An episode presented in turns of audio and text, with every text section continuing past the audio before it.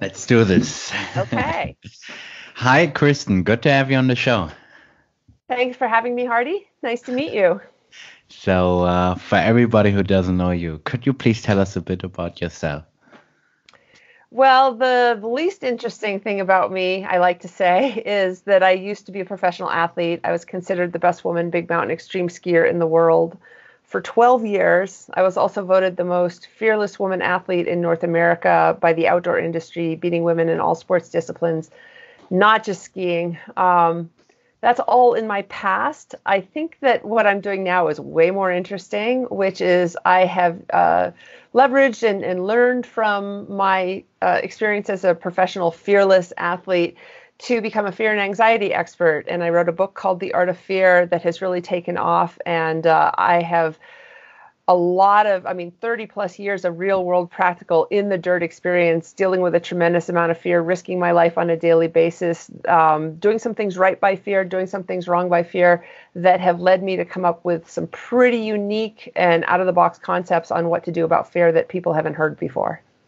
Got it. So um, before we talk about your book and everything that you're currently doing, um, could you please tell our listeners like how you got into skiing and tell us the story behind it, like how you got so successful eventually? So, I didn't come from a rich family, and it's really rare in a very expensive sport like skiing to not come from a rich family if you're going to make it because most professional skiers, certainly racers uh, and mogul skiers or people that are on the World Cup, um, have the best trainers that money can buy their whole lives, go to high school ski academies, all of that. Aside from a couple lessons in second grade, I never had any formal coaching. And I actually didn't even have any ambition to become a professional skier. Um, and all of a sudden, just by hanging out with some friends and competing in moguls because that's what they were doing. I found myself on the U.S. ski team for moguls, which pissed a lot of people off because I just came out of nowhere. And then um, the big mountain extreme skiing, for which I was really known for, hadn't even been a, a way to make a living or be a professional athlete um, when I arrived on the scene. And I just started jumping off cliffs for the film cameras.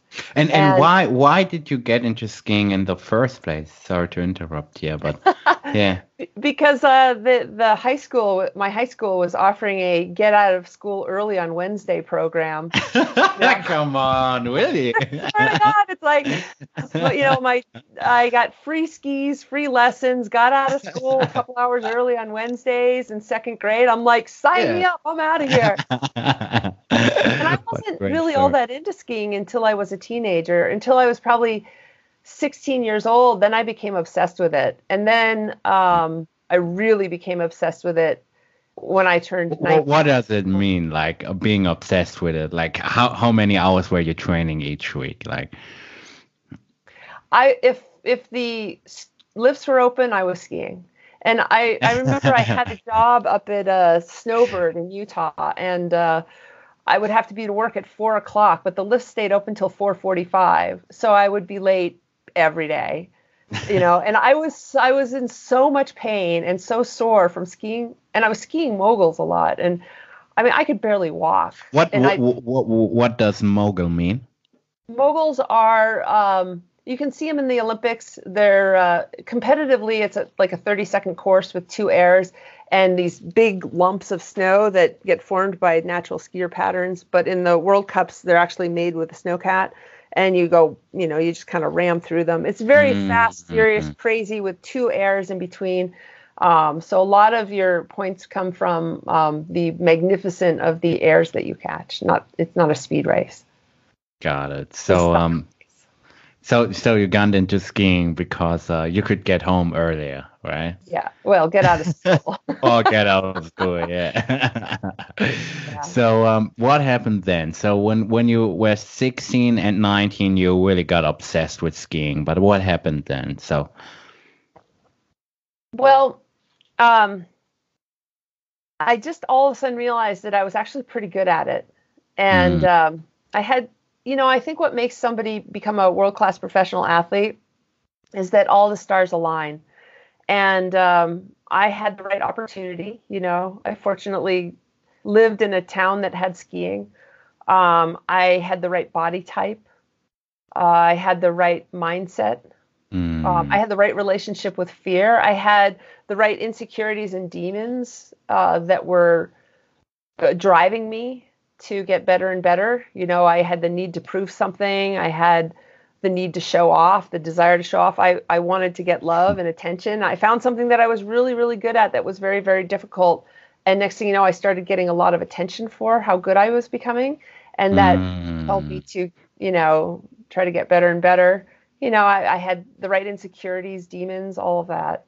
Yeah, um, could you unpack that for us? Because I think it's a big part of being a success, and it doesn't matter what you're doing. So, um, yeah, could you please unpack that for us? Like the desire that you've had, the insecurities, the fear, and so on and so forth. Well, I'll, I'll start with a story then. I was mm. at uh, this, uh, those who are skiers would know who this person is, but Warren Miller. He's a very famous filmmaker. And mm. um, I was a guest of him at his house, and, and there were four, uh, three, four professional athletes there there was a Heisman Trophy winner. There was a guy who won the Tour de France three times. There was the male equivalent of me in skiing. And uh, we were at a basically a 70 person dinner of um, Citigroup's most wealthy clients. You know, most of them were billionaires. And uh, right before dinner was served, uh, the organizer came up to the four of us and said, "Oh, we just realized there's four world-class athletes here. We'd like to get, have you guys give a speech after dinner to explain what it takes to be a world class athlete. And of course, mm. none of us mm. were eating. Scott, my uh, the male counterpoint of me, was so nervous that I don't think he breathed. I don't think he took a breath for the next hour. He's like a really shy guy, right? And we're all just like racking our brains, like, what is it? Was it like we? we... and um, thank God I went last because those poor bastards, like they just literally didn't know what to say. They're like, I don't know. I just. Oh no. You know. So, um, so it was like really awkward for them. oh my gosh, it was so awkward. Because, oh man. You know, not. I don't think you learn from experience. You learn, and we were all retired. You you mm. learn from hmm. reflecting on the experience. And these guys hadn't reflected on the experience of what it took for them to become a world class athlete. I, however, have. I have made it my life's mission to actually reflect on what my experience was, what I see in other athletes.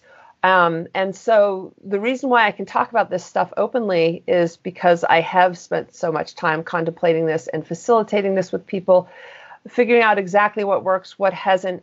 And so the speech that I gave that night um, was about having the right insecurities and wounds driving us. Mm. And I that was what my 20 minutes speech was about. And I said at one point, "Am I right?" And I gestured at the. And you were just freestyling it, basically. Right. right. And these other three guys nodded their heads so hard, I thought they were going to break their necks.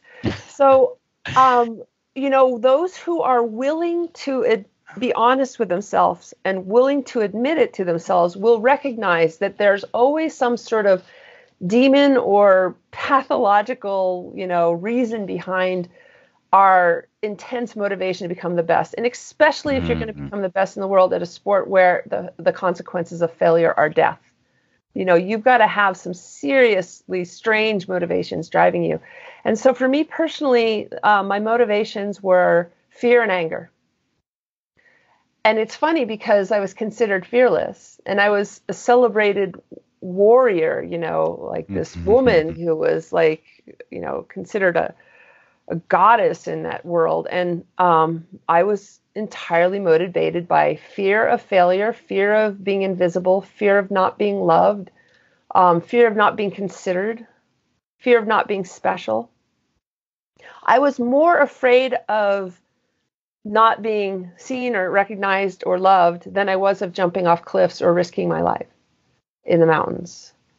You know, um, as for the anger, I had a lot of anger at my dad. Uh, you know, I had kind of a fiery personality anyway, and a sport like skiing is a very aggressive, masculine sport that requires a lot of arrogance and and uh, toughness and um, I mean it's it's a it's a you really have to find your masculine, tough, aggressive side in the sport of skiing. Not all sports are like that, um, and my anger kind of fueled my passion. It just showed up mm. as passion. You know, it didn't show up as anger at my father, yeah. but the anger at my father was transformed into passion because I had a healthy relationship with my anger instead of a resistance relationship with my anger, which we'll talk about more, I'm sure. And so anger and fear, that's what drove me.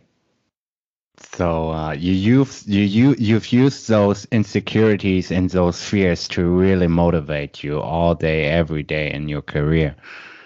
Right, and the, of those fears and that anger has been extinguished. I mean, I was able to express it quite a bit in skiing.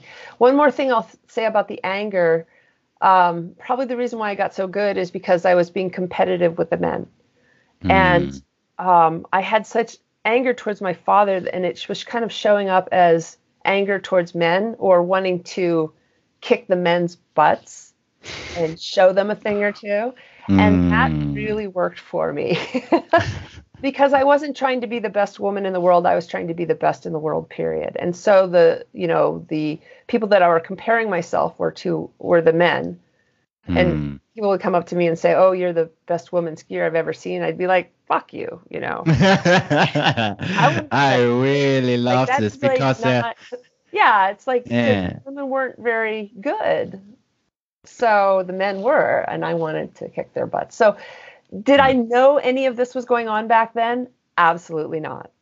Mm, yeah, and I really love this because um, on social media there's so much gender uh, chatter out there, and everybody's talking about yeah, gender this and gender that, and I really love it that you are approaching this from like the perspective that you wanted to become the the greatest in the world instead of just being the greatest woman out there. So um, could you please unpack for our listeners, like what happened then when you became obsessed with skiing? So, uh, yeah, did you went to, to did you make any championships right out of the gate, or what happened? I just wanted to ski, and I have a career ambition.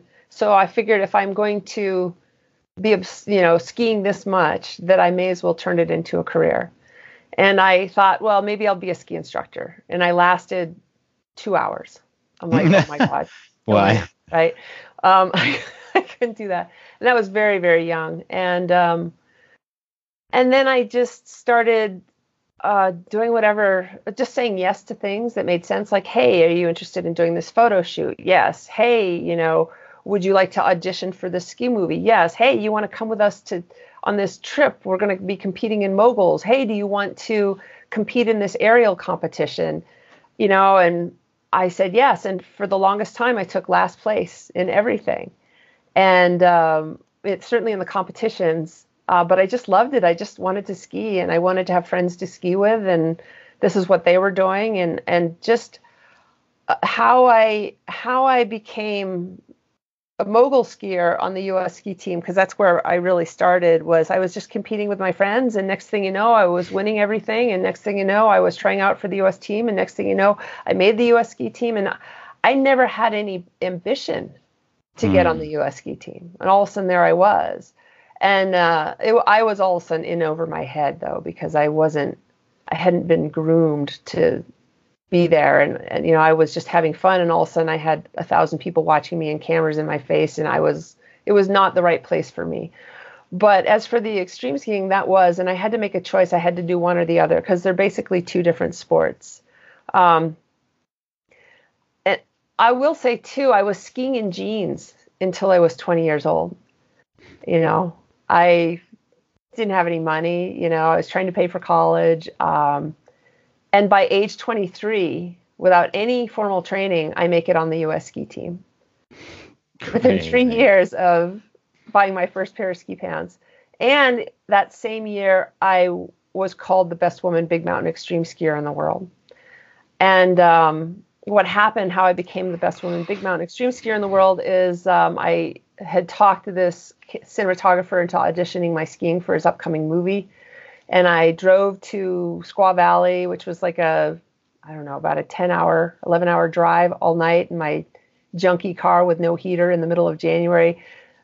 Pulled an all nighter, showed up in the parking lot, got on the lift, and with all these uh, guys that were famous, you know, for jumping off cliffs and being in the movies. And we went up to this cliff band and they started jumping these cliffs. And I'd never jumped off a cliff before. And I saw what they were doing. They were throwing a back scratcher, which was a trick of the day, where he, skier arches his back and touches the tails of his skis in between his shoulder blades.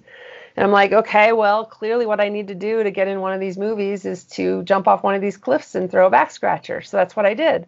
And I picked about a 20, 25 foot cliff, first one of my life, cameras rolling, three, two, one, go. I jumped off this thing, uh, threw a back scratcher, had never even seen a back scratcher. You know, figured out how to do it somehow. Great. Landed the landed it and skied away. And this is on skinny skis for you skiers out there. Like this is back in the early 90s and did this two more times before the film shoot was over and nobody had ever seen a girl do anything like that before i had no idea and so by the end of the week by the end of the day everyone in squaw valley knew my name by the end of the week everyone in the ski industry knew my name and by the end of the month i was being called the best in the world in um, pretty much every major magazine around the world crazy story yeah. so what was going through your head when you were competing the first time with all those pros? Like, yeah, were you like very scared and anxious or? Well, here's the thing. I just got inducted into the U.S. Ski and Snowboard Hall of Fame two weeks ago. Hmm. And so right now I feel kind of more willing to talk about my personal experience um, as a skier because it's fresh and it's something that I've been thinking about a lot. But I don't really actually spend a lot of time talking about my ski career unless it's in the context of helping people um, figure out their own ways to uh, achieve higher performance states, flow states, what to do about fear, um, what to do about negativity. Um, so ask the question again and let me put it put it in a in the context where it's less about me and it's more about the audience. So, um, what would you tell to everybody who is going through those competition times where they're like competing with very, very high professional athletes? So, uh, what would you tell them? Well, I would tell this to athletes, but I would also tell this to people that are about to give a speech, people that are about to launch a business, people that just want to be uh, high performers in mm. any arena um, probably the single most important uh, personal work that you can do in order to be magnificent is to have a healthy relationship with your fear. Hmm. Because if you're going to do big things with your life, like this is your comfort zone, and in this, you're still going to feel fear. Like fear is with us every single moment of every single day. We have this thing called the amygdala, you know, this part of the brain, the oldest part of the brain, two almond shaped nuggets at the top of the spine. And it's the manufacturing plant for fear. And what a lot of us don't realize, because we're in denial of this, is that all information comes into our system, gets run through this primary filter first, where uh, the, the amygdala is determining safe or not safe. And if it's not safe, then the amygdala will manufacture fear and it's a feeling. You know, it'll show up in your body, and it's supposed to flow like water in between 10 to 90 seconds uh, into, through, and out of your body, and take you into heightened states of awareness. Um, the thing is, though, to the amygdala, everything is a perceived threat. And so, mm. especially in today's really fast moving world where a lot is going on, um, I mean, the amygdala is I, I like to joke, cranking out fear faster than Joey Chestnut eats a hot dog. And uh, so fear's with us all the time. And if we don't have a healthy, inclusive relationship with that fear, then it's going to be a holdback. But if we do have a healthy, inclusive relationship with that fear, it's going to be the very thing that actually improves our performance. So, um, what I was doing during my ski career I mentioned I did some things right by fear and I did some things wrong by fear. I also mentioned that you don't learn from experience, you learn from reflecting on the experience. So after I retired in 2003, I studied Zen voraciously for 15 years, a Zen approach. And How come? To life. Um, let's get to that in a second because I don't want to get off target, but ask me that next. Uh, so I realized in studying Zen the things that I did right and the things that I did wrong by fear. Hmm. and what it looks like and i did both You know, I had a paradox going on. I both had a radically healthy relationship with fear and a radically unhealthy relationship with fear. And you have to recognize that I was risking my life for a living. Um, like the consequences of failure I mentioned are death. And so I was dealing with more fear than the average person. Like the amygdala was really cranking out a lot of fear. And the things that I did right by fear made me really, really good at a very, very difficult sport. And the things that I did wrong by fear led to burnout, PTSD, more and more injuries, mm. eventually hating my sport, um, which I recovered from, but that's another story. I mean, those were the consequences of having an unhealthy relationship with fear in my life, but the consequences for people not having a healthy relationship with their fear, it's different for everyone, 7.5 billion different people. You know, if you don't have a healthy relationship with fear, it can show up as anxiety disorders, panic attacks, insomnia, monkey mind, being in your head all the time. It can show up as anger issues. For sure, it shows up as underperforming. Um, I mean, PTSD, the list goes on and on and on. Like any kind of emotional issue that people can develop over time in their career, in their sport, um, it probably 99.9% of the time comes from having an unhealthy relationship with fear. And so that's the mm. best thing that you can do to enhance your performance. And I think in this day and age, uh, age especially, there's so so many people that are suffering from anxiety attacks, depression, suicidal thoughts, and all those things. So, what do you mean by saying that you need to develop a healthy relationship with fear? here's what it looks here's what it doesn't look like let's do that first right now in our culture we're taught to you know the language conquer and overcome your fear it's false evidence appearing real the acronym right um, it's something to be controlled like emotions are seen in our culture taught in our culture um, like emotional intelligence is seen as our ability to intellectually understand our emotions and control them we're mm. studying the science of emotions, like we're trying to understand them. We go to a therapist, a shrink, and talk about our fear, our anxiety. And make no mistake, anxiety is fear, fear is anxiety. We've just started calling it anxiety because nobody wants to call it fear. But if you have an anxiety disorder, it's a fear disorder. You know, mm. um, specifically, anxiety is recirculating fear. Um, so, could you unpack that for us, please? Um, well, anxiety, like we just don't like to use the word fear. Like imagine a guy on Wall Street saying, I'm pickled in fear. You know, he would be fired in a nanosecond. he would just be the laughing stock. They, you know, we don't want to call it fear. We call it anything but it, fear. But if he says, I have a lot of anxiety or I have an anxiety disorder, we kind of expect him to have that. If he doesn't have that, we think that he's not mm-hmm. working hard enough, right? So it's just a way in our culture that we've learned to reframe it so that it's a little bit more acceptable. We call fear worry, nerves, nervousness, um, stress. Stress is made up of fear, but stress also includes other things. Um, but anxiety is only made up of fear.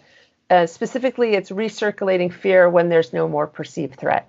Mm. And, and anxiety comes from not having a healthy relationship with fear.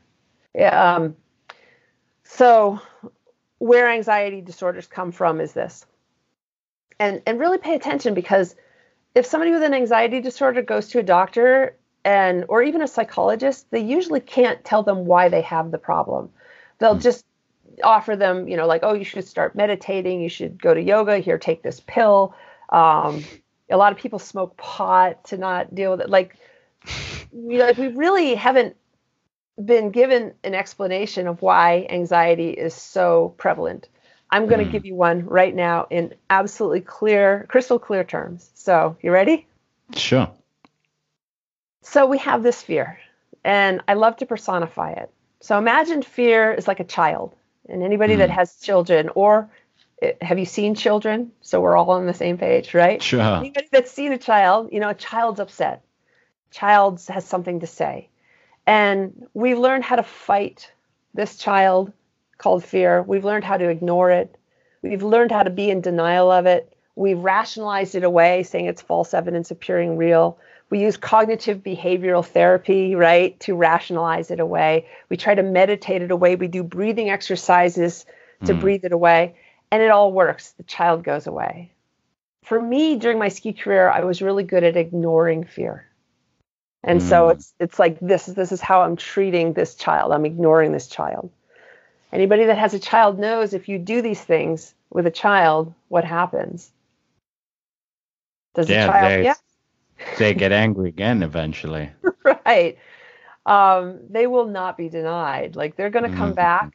They may go away for a spell, and you think, well, that really worked. I breathed away my fear. I rationalized it away. I ignored it. Well, then it comes back a little bit louder next time, mm. staying a little bit longer. It's a little bit harder to ignore it the next time or rationalize it away. And then it comes back, and now it's really upset and starts to get angry. this is where anger comes you need from. to meditate more. right? Just kidding. And anger, and so then next thing you know, it becomes your full time job, meditating, breathing mm-hmm. exercises, going to the therapist, like rationalizing, rationalizing, right? And after I find you can get away with all of these things that we're taught to do about fear for about 10 years tops, and then yeah. you have some problems. Mm. And the problems will show up like I look at look at fear as being locked in the basement, right? We lock it in the basement temporarily. It comes out. It will find a way to come out. It'll burn the house down if it has to eventually. It'll show up because fear is very clever in one of three ways. The more and mm. more you deny it its rightful place in your life and don't listen to it, it'll either show up as an exaggerated version of itself in the form of recirculating anxiety. Mm. You know, like fear is just there all the time, just like pay attention to me, right? Or it'll show up in panic attacks, or it'll show up as irrational fear, like phobias, um, OCD, that kind of thing. Hmm. That's the one way that undealt with fear will show up. The second way, it'll get really clever. It'll show up redirected in other ways that don't seem like fear at all, such as anger. Like 95% of what we know as modern anger is nothing more than undealt with fear locked in the basement. That's now, it's like, look at the, the, the kid that doesn't want to deal with a scary home life. Fear feels really powerless, hmm. but he has to feel something because emotions, you know, they get all blurred together. So he'll feel anger instead, instead mm. of, or if somebody doesn't want to feel fear, doesn't f- want to feel anger because it's not polite, they'll feel sadness instead. You know, men will tend to go to or- anger, women will go to sadness. Um, depression, the word depression is Latin for press down. Um, if you press down emotions, they become depressed, and so too do you. So it'll show up as depression, hmm. show up as anger, it'll show up as sadness, or it'll show up as blame. It's like, I don't want to deal with my fear, so I'm going to make all y'all deal with it for me, you know? Um, so that's the second way that it can show up from the basement. The third way is it'll become really clever. See, fear is an emotion in your body, it's a feeling, a sensation in your body. It's scientifically proven that it starts there, it starts with a feeling. But if we don't deal with it in an honest way, then it'll hijack our minds and show up in our thoughts and run its agenda. You know, the second your guard is dropped, maybe in the middle of the night when you're trying to sleep, then it'll wake you up and then it'll chatter then in your mind. So that's where insomnia comes from. That's where a monkey mind comes from. And so next thing you know, we think that fear's in our head, which leads to it more into our bodies, which leads to it being in our head, and it's become cyclical and you just have this recirculating fear in your body, fear in your head, fear in your body. Um, that's also because you're not listening to that child. Like mm. the hmm. most important thing you can do is to have an honest, healthy relationship with that child. Treat it well, um, treat it with respect and consideration. If for no other reason, then it will be it will grow up to be a healthy child and it won't act so irrational, crazy, immature, and weird. Hmm. So that's what you want to do about fear and why. and what to do about fear? It's very, very counterintuitive, especially because we're we're so far down the rabbit hole of trying to conquer and overcome and fight and control our fear. Hmm. But uh, instead of doing this, but actually do this and turn towards your fear and start what I call a fear practice, which is having a healthy relationship with fear, like starting to treat it the way that you would treat a child if you were a, a good parent. You know, what would a good parent do? You know, what would a good parent do? They'd spend some quality time with that child. They ask what's what's wrong. Emotions want to be felt. Hmm. That's what they want. Spend some time feeling them. There are basically four levels on how to deal with fear, and uh, that I've seen people deal with fear, and I'll rank them from worst to, to best. There's resistance to fear, which is taught, which is almost everybody is taught this, and it's what we all do, and it leads to all those problems I outlined. That's the first level. The second level is acceptance acceptance of fear that it's normal and natural.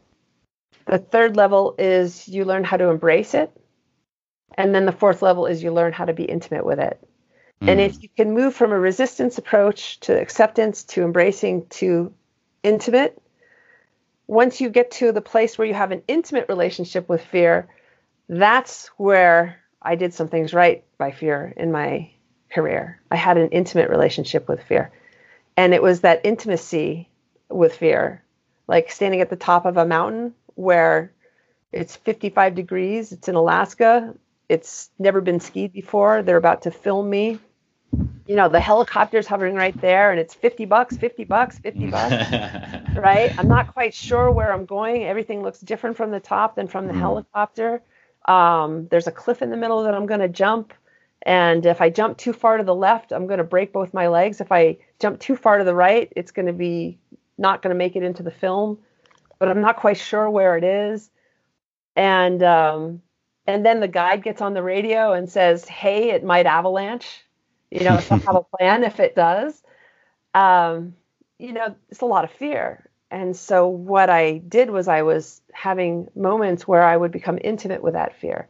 Hmm. And that fear is actually here once you do that to take you into heightened states of awareness, presence, bring your A game to what you're about to do. It's like me plus fear equals super me. You know, like I'm Batman, fear is Robin, like we're stronger together than apart. And so that intimacy with fear before I pushed off, that's what took me into the zone or into a flow state and and little else does. Like mm. if hmm. you have an intimate relationship with fear, then flow comes for free. And it works that way in speeches, in starting a business, and then there's no long-term consequences of blocking out the fear you know instead the fear is actually your greatest asset and ally helping you bring your a game um, so as not to fail. Now, fear of failure is supposed to help us not hurt us. And it, it entirely depends on what your relationship is with that fear of failure. Mm. yeah and i think um, because I, I, I was talking to so so many people on the podcast and they're like a lot of people are big fans of meditation and they're everybody's meditating nowadays but I think also it's like really um, a cosmetic reaction to something way way way more deeper and it's just addressing the symptoms of something and not the root cause and the root problems and um, i also don't think that meditation and those uh, therapy and all those things there might have a time and place for certain people but i think um, there there needs to be the, the root cause needs to be addressed instead of just the symptoms of, of something underlying there i agree and i'm glad that you brought up meditation um, it eastern meditation great mm. you know eastern meditation is there's no goals in it you just sit mm. and you just observe. And you have some distance between, like, you can observe your mind. It's not you, you're not it. You can observe your feelings. You can spend some time with your feelings.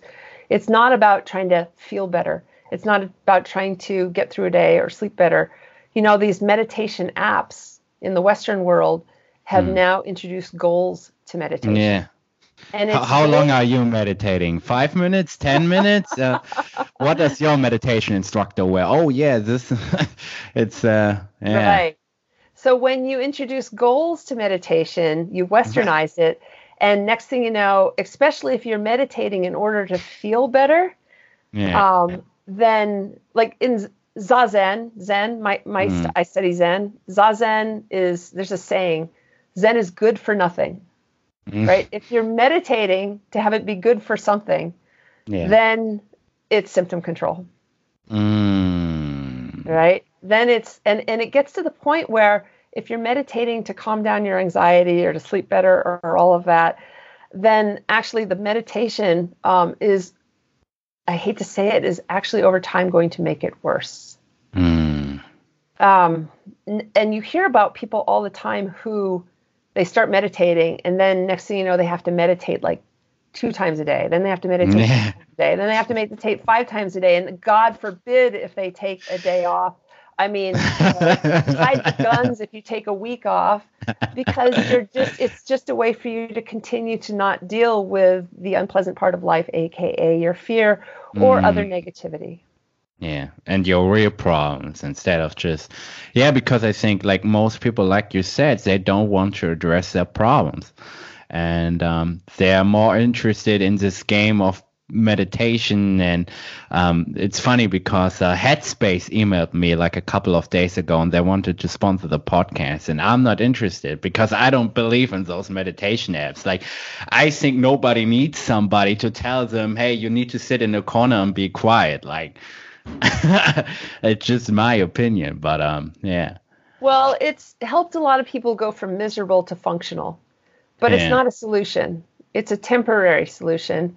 And so, and the, the people that are, you know, Headspace and doing these meditation apps and, and their intentions are very, very good. You know, sure, so sure. we'll- we'll give they them a- want to we'll improve them- their life. Yeah. yes, we'll give them an A plus plus for intentions. But if they really want to help people deal with Mhm. their anxiety, for example, at the core, or their anger at the core, or their feelings of unworthiness or self esteem, or sadness or depression at the core, um, here's what needs to happen Mm. with these meditation apps. I mean, uh, um, let me give you an analogy. So, back to the children. I talked about Yeah. fear. Now, that's with just one child. In Zen, the, the number the, is 10,000. That's the traditional number in Zen. We have 10,000 states of being. And because our minds are very dualistic, half of them are good and half of them are bad. So Mm. imagine you had a house full of children and 10,000 children. I know, God forbid, but bear with me. And half of them you've named joy, love, gratitude, forgiveness, which is what these meditations apps are oftentimes about. yeah. Um, the other half of your children you've named fear, anger, sadness, despair. Despite your best intention, would you be able to treat them all the same way? I don't know. I don't know. Well, we we're not there. What we're doing is we're we're loving and nurturing and showing off to the world these children over here. Mm. And you know, we have gratitude practice, joy, love, you know, it's all about love, right? Forgiveness, rush to forgiveness, right? All these wonderful practices that come from these meditation apps and breathing exercises, breathe in calm, breathe out your fear, right? Over here, we're nurturing and loving and showing off to the world these children. What do we do to these children over here? Duct tape over their mouths, plastic Mm. bag over their head, um, lock them in the basement. Like we're breathing away our fear and breathing in our calm and joy and love. And uh, we're trying to replace it. You know, it, it's called spiritual bypass. You know, Yeah. and uh, so these children down in the basement, they go, and what do you think is happening down there? I kind of outlined it already. You know, how would you feel if you were a child who's been locked in the basement and you has this, have as strong a personality as fear or anger or despair? You know, you'd be screaming and yelling and trying to get out. And so um, there are two ways to live your life. One is to do what I just outlined, where you just love and nurture and show off to the world these wonderful children over here. And people, I think, think that's Zen. It's Hmm. not. Like people who meditate in the Eastern world, they're not, you know, the, the image of them sitting on a cushion all blissed out and happy is hard to shake. Like we think that they're just over here and they've gotten rid of this. But actually, Zen is where we see the wisdom that all that life has to offer, and we give love and consideration to all our children. And so when we're angry, we just feel angry. When we're sad, we feel sad. When we're afraid, we feel afraid. And if you do this, then these children have the rightful place in your life. You actually do spend some quality time with them when you meditate instead of just trying to get rid of them when you meditate. Um, and you have an honest relationship with them when you meditate. And so, what we can do with these meditation apps is can we have a meditation app where we just turn and spend some quality time with our fear. Can, and what that looks like in practical terms is can we just find our fear in our bodies and spend some time just feeling it without trying to get rid of it? Hmm. And then put a period at the end of that sentence. Not spend some quality time with your fear, comma, and then now let it go. Because, right? Because that's just going to be more of the same. It's going to be like, turning to your child like hey you seem to be upset. What's wrong? If i spend some quality time listening to you then will you shut the hell up?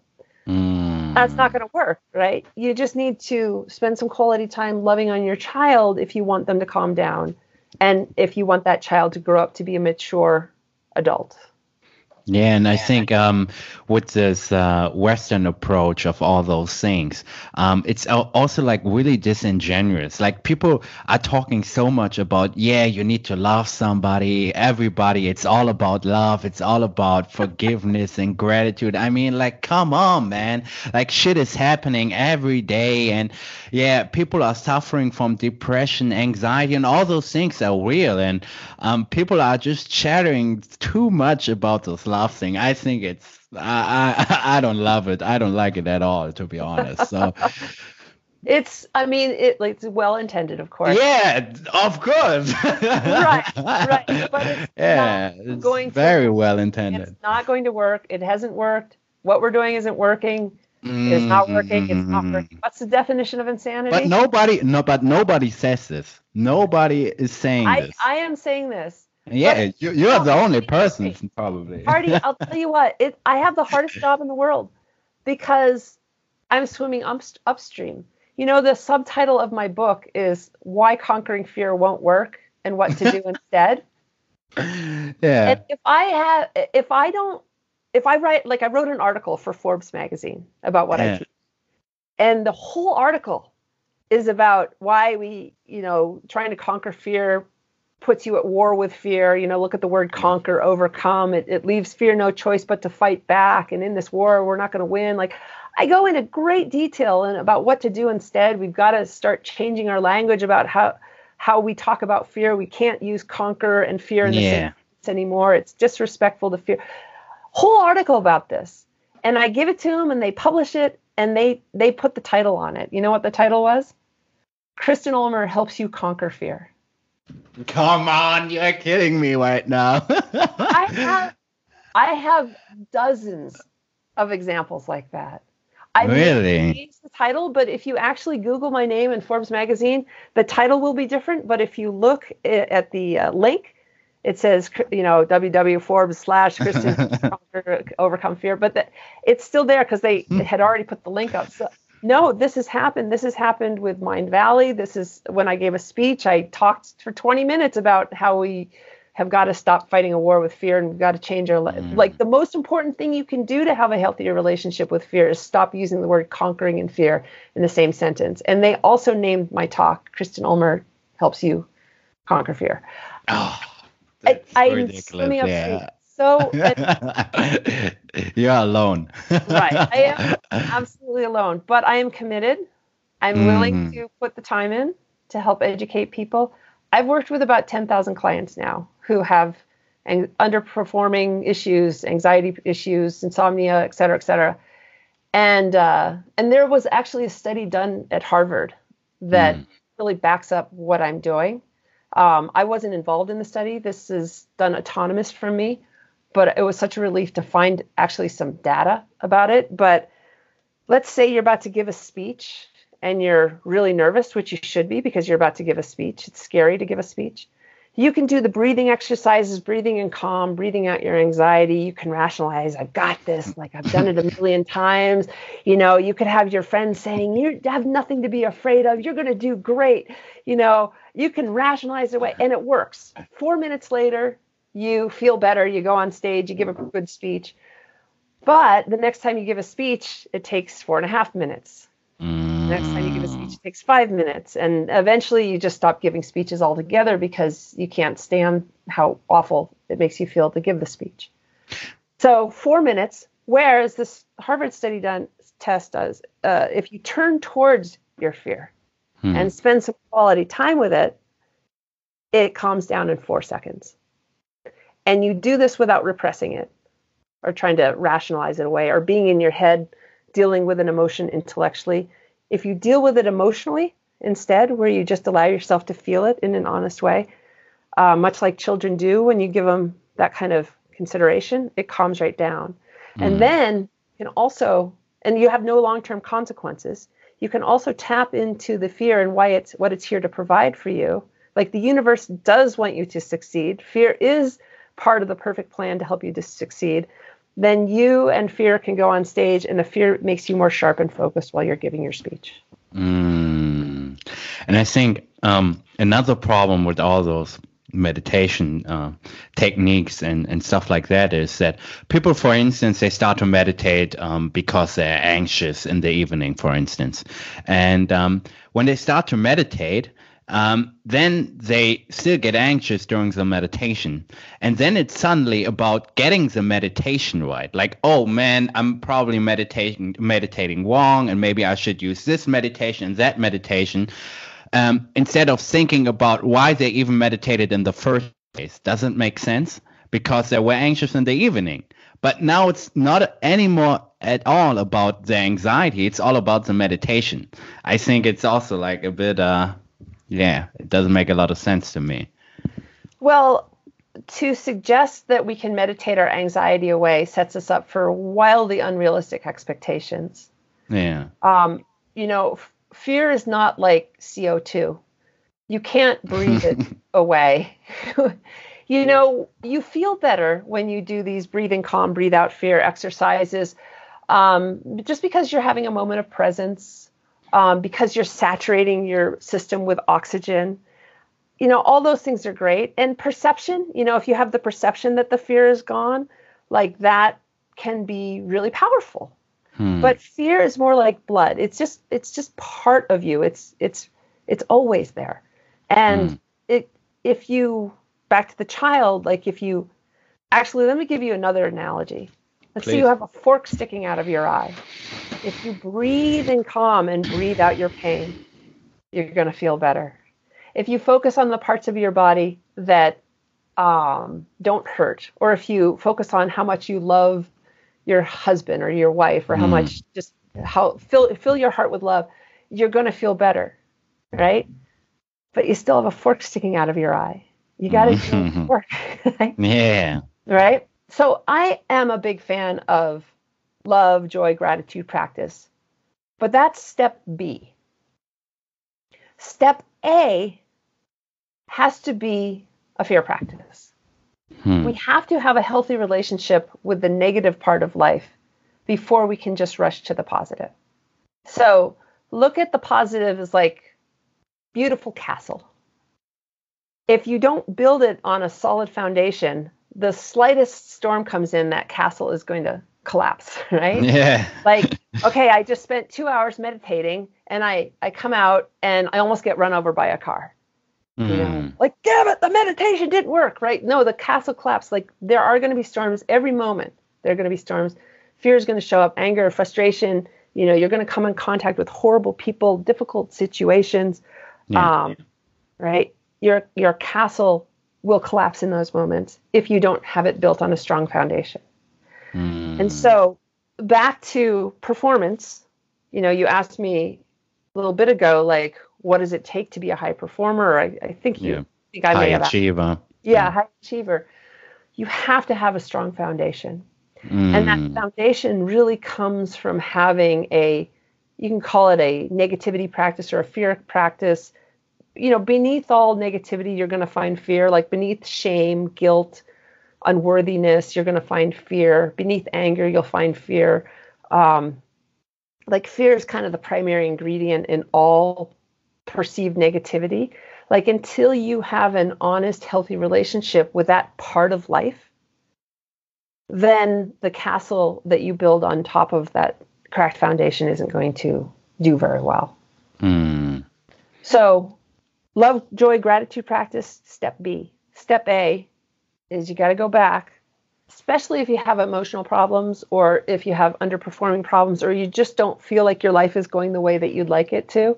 This is the most important work you will ever do, personal work, is to go and have a experience with those 5,000 children that you typically don't want to have anything to do with. Like, give them some consideration, some love, some nourishment. Mm. You know, we have this belief that life is supposed to be all about happy and joy and um, that it's supposed to be easy. Kumbaya, yeah. You know, that's not life. it's not realistic. You know, you're happy sometimes, you're sad sometimes. If you refuse or you deny the negative its rightful place in your life, you are going to be at war with life. You're going to be at war with yourself. You're going to be, I mean, if you're at war with fear, if you try to conquer and overcome fear, you're at war with yourself at your core. And it's an unwinnable war. And you will spend your whole life fighting it. And it mm. won't work. You know, you need to make friends with all that life has to offer. And how you do that is, you know, we've got to stop talking about the negative as being something that mm. is here to help us. And, you know, let me give you a, a story that kind of brings us all home. You know, what is flow? Flow is when we think of flow, we think of water. And uh, I think of a hose, like I'm a hose and I have water running through me. And these are 10,000 traditional number in Zen droplets of water. And here comes joy, here comes happiness, here comes sadness, here comes frustration, here comes anger, here comes fear, here comes anger again. Like these are all different states of being that are a natural part of our human experience. And so long as I'm in flow with all of them, they come into, through, and out of my life in usually between 10 and 90 seconds, proven by science, neuroscience too. So 10 to 90 seconds, they're gone. And these 10,000 states of being become your 10,000 motivators, mm. like my fear and anger did. These 10,000 states are your 10,000 sources of wisdom, sources of intuition, instinct, energy resources, sources of creativity. Every single one of them, both the positive and the negative. We're in flow with them all. We see great artists that are in flow with the negative and they make beautiful art, very, yeah, piercing art. So um, that's flow.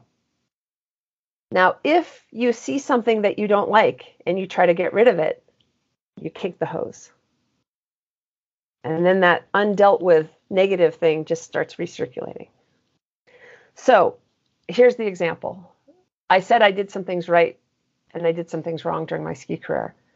So I um, was a professional big mountain extreme skier. Like that was what I was most known for. I quit mogul skiing very quickly and did this instead. And next thing you know, mostly I was just filming films. They started these competitions for big mountain free skiing, they call them. And uh, and I was expected to enter the first one and expected to win it because I was the best, right? I did not want to enter this thing. I didn't want to be in the gate. There was one girl, if I didn't beat her, it would be humiliating. Um, I kept saying no, and finally they said they they paid me to come in and compete in this thing. I'm like, okay, this is embarrassing. If I don't take this, you know, I'm going to feel like a, an idiot. So I went and competed in this thing that I didn't want to do. And I was really, really nervous. And I played it really, really safe. And I was blocking out my fear, ignoring my fear. And it was a three day competition. And each day it was the best of two runs, and you would progress. So by mm. the hmm. third day, I'm in the fa- finals. And my first run, I wasn't winning. I had played it really safe. I was blocking out my fear. I was ignoring my fear. And I had about two hours to think about it before my second run. And I was embarrassed. I was terrified. I was mm. angry at myself. I had full on imposter syndrome going on like, oh my gosh, I'm about to be found out as a fraud. I'm not really the best. Um, I mean, I was I was in some really negative states. Like I was, you know, these were all the things that were coming through my hose. These droplets of water were all perceived negative. but I shifted and I became intimate with all of them. Did I know this was happening? No. But each droplet of water just was burning hot and fiery, like anger, you know? Mm. Like if you are intimate with your anger, it just shows up as passion. It doesn't show up as anger. You know, my frustration made me come alive. Like I'm so frustrated. I need to do something about this. My fear of of failure was just so sharp, you know, and it, it made me bring my A game so as not to fail. I wasn't in resistance to any of these things. And drop by drop, I became a mighty river. I was in flow with them all. And by the time I got into the gate two hours later, I was on fire. And it was a, a hard packed day. I'm on skinny skis. I went and jumped a 70 foot cliff. This is in 1991 on skinny skis. And uh, stuck the landing, not only won for the women, but one uh, took fourth overall for the men out of, uh, I want to say about 120 men. And these are the best in the world, you know. And um, and the second place woman took 73rd or something like that. So all of these perceived negative emotions, experiences wind up becoming my resources for mm. an amazing performance because I was in flow with all of them. And so that's what flow is. It's not the denial of the negative, it's the inclusion. And um and I you know, we these are untapped resources, these children in the basement. You know, they're in the words of the Beastie Boys, darkness is not the opposite of light, it's the absence of light like these voices are perceived as dark, as being bad energy, mm. uh, low vibration energy. That's actually not true because if you shine the light of consciousness on them and take them out of the basement and give them the respect and consideration they deserve, learn how to be intimate with them, learn how to be in flow with them, they're not dark voices at all. They're actually uh, assets and allies here to make us be magnificent. Mm. And I think also um, all those emotions are just part of the human experience because um, happiness doesn't exist without misery. And um, right. all those things uh, can't exist without each other. I have a, a woman who is hiring me to uh, be a better skier. She's a, mm. A career skier and, and, uh, and she says that she wants to ski from a place of happiness and joy. I said, well, that's that's not going to make you a better skier. gonna, you know, and and love, take love. Like there's a wisdom and a delusion to every single. I call them voices. Like love, it's clear to see the wisdom. You can see the wisdom, mm. but what's the delusion? Love is blind. Love is stupid. If we ski mm. from a place of love, you know, next thing you know, we're like spacing out and not paying attention and and mm. or like if you're a if you're a gymnast and you're about to do your performance on the balance beam in the Olympics and you're going out there from a place of love if you fall off the balance beam do you care right yeah no that's not what's going to make for a fierce performance that's not what she wants happiness is the same happiness has its place you mm. know um, it's not necessarily like I've asked probably a thousand people now, and I'll ask you. Yeah, sure. If you have to choose between one or the other, you can always only pick one. Would mm. you rather feel happy, or would you rather feel alive? That's a tricky question, I guess. My gut uh, intuition would say uh, I would choose happy but um, it's probably the wrong answer here, right? oh, right or wrong answer. Okay. I mean, there's a place for happy, but if you were happy all the time, what really would you accomplish? Mm, yeah, probably nothing, right? well, I mean, not that everybody wants to accomplish things, right? Like. But I, but I know what you're you're trying to say. Fear is like a very, very strong motivator, and um, yeah. Right, right. And aliveness includes happiness, but isn't limited by it. Mm. These 10,000 voices are the 10,000 sources of aliveness. Mm. Frustration made me feel alive. Anger made me feel alive. Um, you know, can we turn towards like if somebody has feelings of uh, like like ha- struggles with self worth? Yeah. Instead of trying to get rid of it, can you actually spend some quality time being curious about it? Like see it as a child and and giving it some love. Like spending some time just loving your self worth, like finding the the issues with self worth, like in your body. Is it in your chest? Is it in your throat? Um, you know, is it in your stomach? you know give it give that spot some love and ask why is it why is it yelling so loud? Why is it uh, having so much to say? What what have i been ignoring? What's your wisdom? You know and it might say well you've got to deal with your shit from childhood. Like you've got to you've got to um, look into you've got to have that difficult conversation with your mm. husband your wife that you've been putting off. Like it's there's always a message for you there if you're willing to listen to it. Yeah. Know? Instead of trying to get rid of it, like tap into it. Like, what is it here to teach mm. you? It's like mm. free therapy, you know? you don't and, need to talk to a therapist. Just find the discomfort in your body and ask it a couple questions and see what the answers are. yeah. And, and to be honest, um, really, really think about it. Um, if you want to be more happy or if you're seeking to be more happy this in it, uh, in it itself is just a negative experience. Like if you want to be happy you are telling yourself like you're unhappy. So it isn't like a pleasant experience in it itself. So um, i think so um, that definitely your approach like um, accepting it is one million times better than uh, just denying it and trying to get rid of it with all those different vehicles like meditation and all those things, which are basically just vehicles of denying it. So, uh, yeah. So, accepting it, if you remember, is only level two.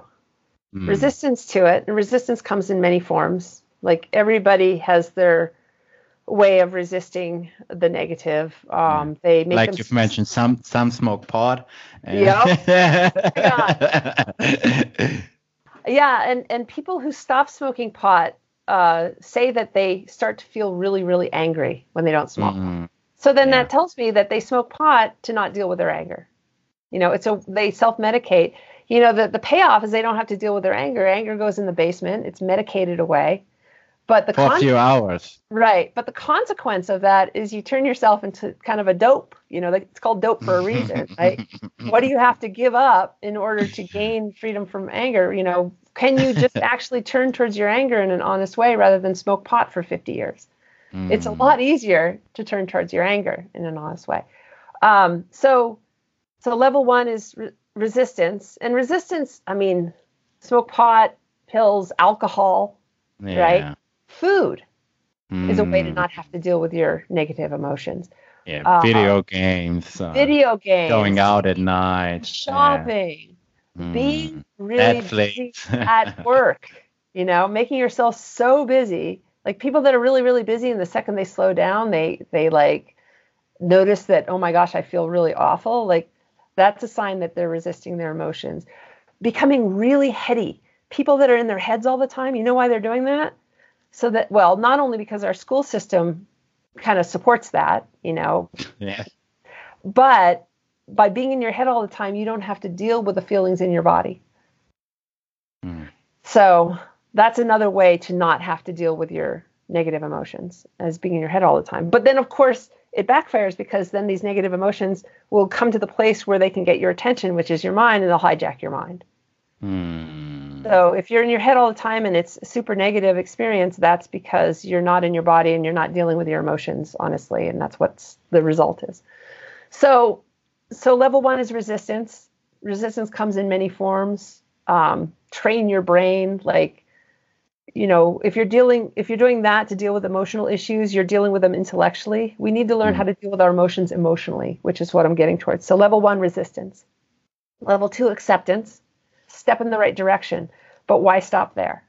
You know, like, uh, okay, fear, we're about to give a speech.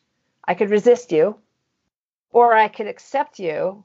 And it's like, okay, there's nothing I can do about you. You're going to be here. Of course, you're going to be here. You're a nat- normal and natural part of the experience. It is what it is. whatever, but it's still not respectful to fear. Hmm. You know, it is what it is, is not respectful to fear. Um, third level, embracing fear. Now you're getting somewhere. Embracing is dealing with your emotion emotionally, like you're dealing with it physically, where you're finding the feeling in your body and you're giving it some love. Hmm. You know, like we can do it right now. Like close your eyes. And if you're listening on this podcast and you're driving, please do not close your eyes. But do this when you're not Right. driving. So close your eyes and find any kind of feeling of discomfort in your body. And it could feel emotional. It could also feel physical, like if you have an old broken leg that still bothers you. You know, notice that there's an emotional component to it. And notice where it is, and maybe point to the part in your body where it is. And you may find more than one. Certainly, I can find several. Like right now, the emotional discomfort I feel is in my head and in my chest and in my throat. Where do you feel it, Hardy? Uh, in my back. Okay. And people say in your back, your lower back, like that's usually Yeah. undealt with anger. If it's your neck, it's undealt with fear. Like just notice that if you have pain in your spine, that there's an emotional component. And that may be where your undealt with emotions, negative emotions are stored. That's the basement. The basement is your body. That's where you've pushed them down and that's where they live now yeah. and uh, right so so just have an honest relationship notice where you feel it Hmm. and you don't even need to necessarily name it it's just whatever it is can you now spend some quality time just feeling it and this is not about focusing on it with your mind Hmm. um, that's one experience. Like, just focus on it right now with your mind. And then now think about the feeling with your mind. That's another experience. Hmm. And now, uh, let's see, how do we want to progress here? Now, um, be curious about it. And now, embrace it. Hmm. So you're mo- moving out of your head, and it's now it's an, a physical experience. And now, can you give it some love? And then, can you? And it's probably easier with your eyes closed. And then, can you be intimate with the experience, with the discomfort? So notice that you've moved from your head into your body. Hmm.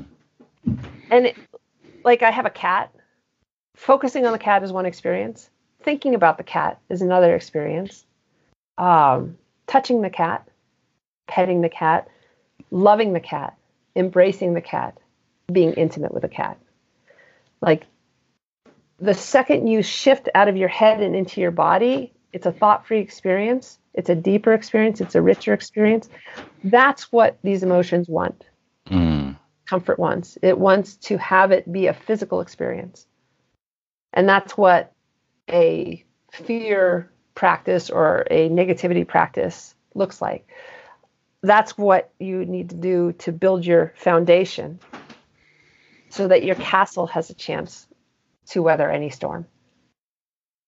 Yeah, and I think, um, but you need to be honest with yourself for everybody who is listening to this right now, because um, if you are just f- trying to force it and you're trying to force the whole uh, accepting and embracing thing, you will fail, in my opinion. For instance, if somebody wants to uh, for- forces themselves to go to the gym to change their diet, they might do it for one week, two weeks, four weeks, but eventually they will quit. But somebody who really wants to change their lifestyle, their habits, and so on and so forth, they will stick to it long term. And um, I think if you are trying to force those things, they will fail. But um, if you really want to, or if you really are embracing it and uh, accepting it, um, it will work probably. It, it does work. I've never seen Yeah. it not work. When I work with clients, one of two things happen. Either I get them to see that they're going to commit to their habitual patterns Hmm. because there's a payoff for them. Um, you know, we Unpack very- that for us because uh, I think there's some gold there. but now they're consciously choosing to say stay stuck And mm. I would say a third of my work is just about getting people to recognize the payoff that they get for their current method of dealing with the negative part of life. Um, you know, otherwise we wouldn't do this. And and especially if we're invested, let's say somebody has invested 20 years to locking 30 years, 50 years into locking fear in the basement, ignoring fear, whatever it is, and they've become really good at it. You know, they mm. don't want to give up that investment.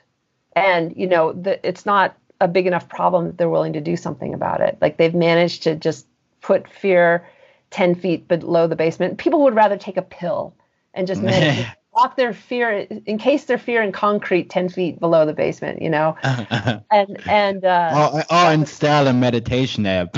Just kidding. Right? right? It's, it works well enough to get me through this moment, gets me through a day. It's not a big enough problem. I have other stuff to do, right?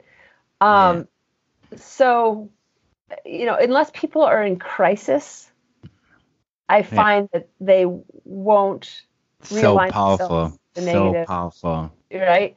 And I, so I actually powerful. have a five-page list of payoffs that we get for not mm. dealing with our emotions in an honest way. Yeah. And, and yeah. some of them, like even somebody that's depressed, their depression becomes their identity. And they wouldn't even know who they were without it. Or somebody who has crippling anxiety, um, they don't have to take responsibility for their lives. Or maybe a loved one pays their rent.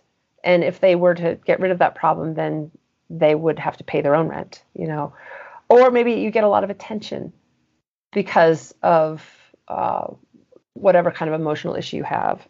And um, so there's also payoffs.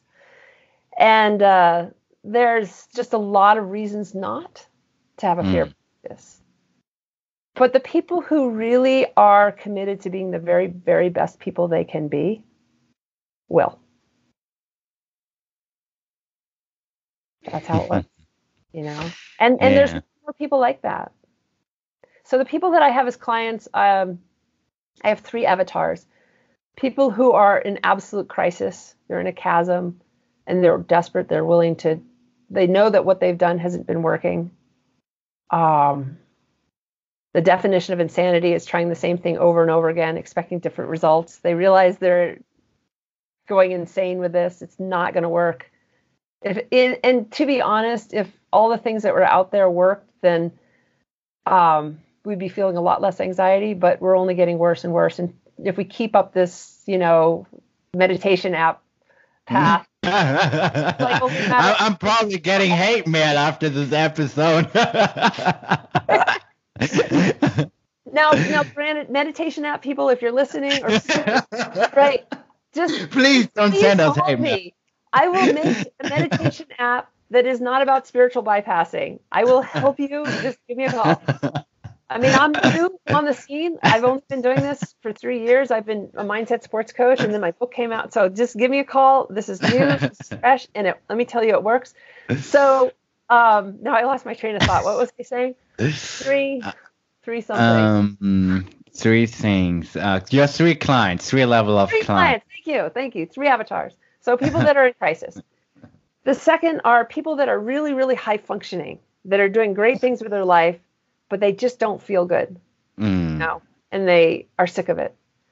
Or I work with people who are um, doing amazing things with, with, their life. They don't have emotional issues and they just want to go to the next level. They want to tap into the five or 10% that is missing that can be found by having a more intimate relationship with all their 10,000 voices. So, um, right now, the middle avatar is the one that we're talking about, where people who are really high functioning, um, but they just feel like crap, you know, mm. or they're not getting along with their wives. Um, like they're they're fearless at work, and then they come home and then they deal with their emotions when they're at home.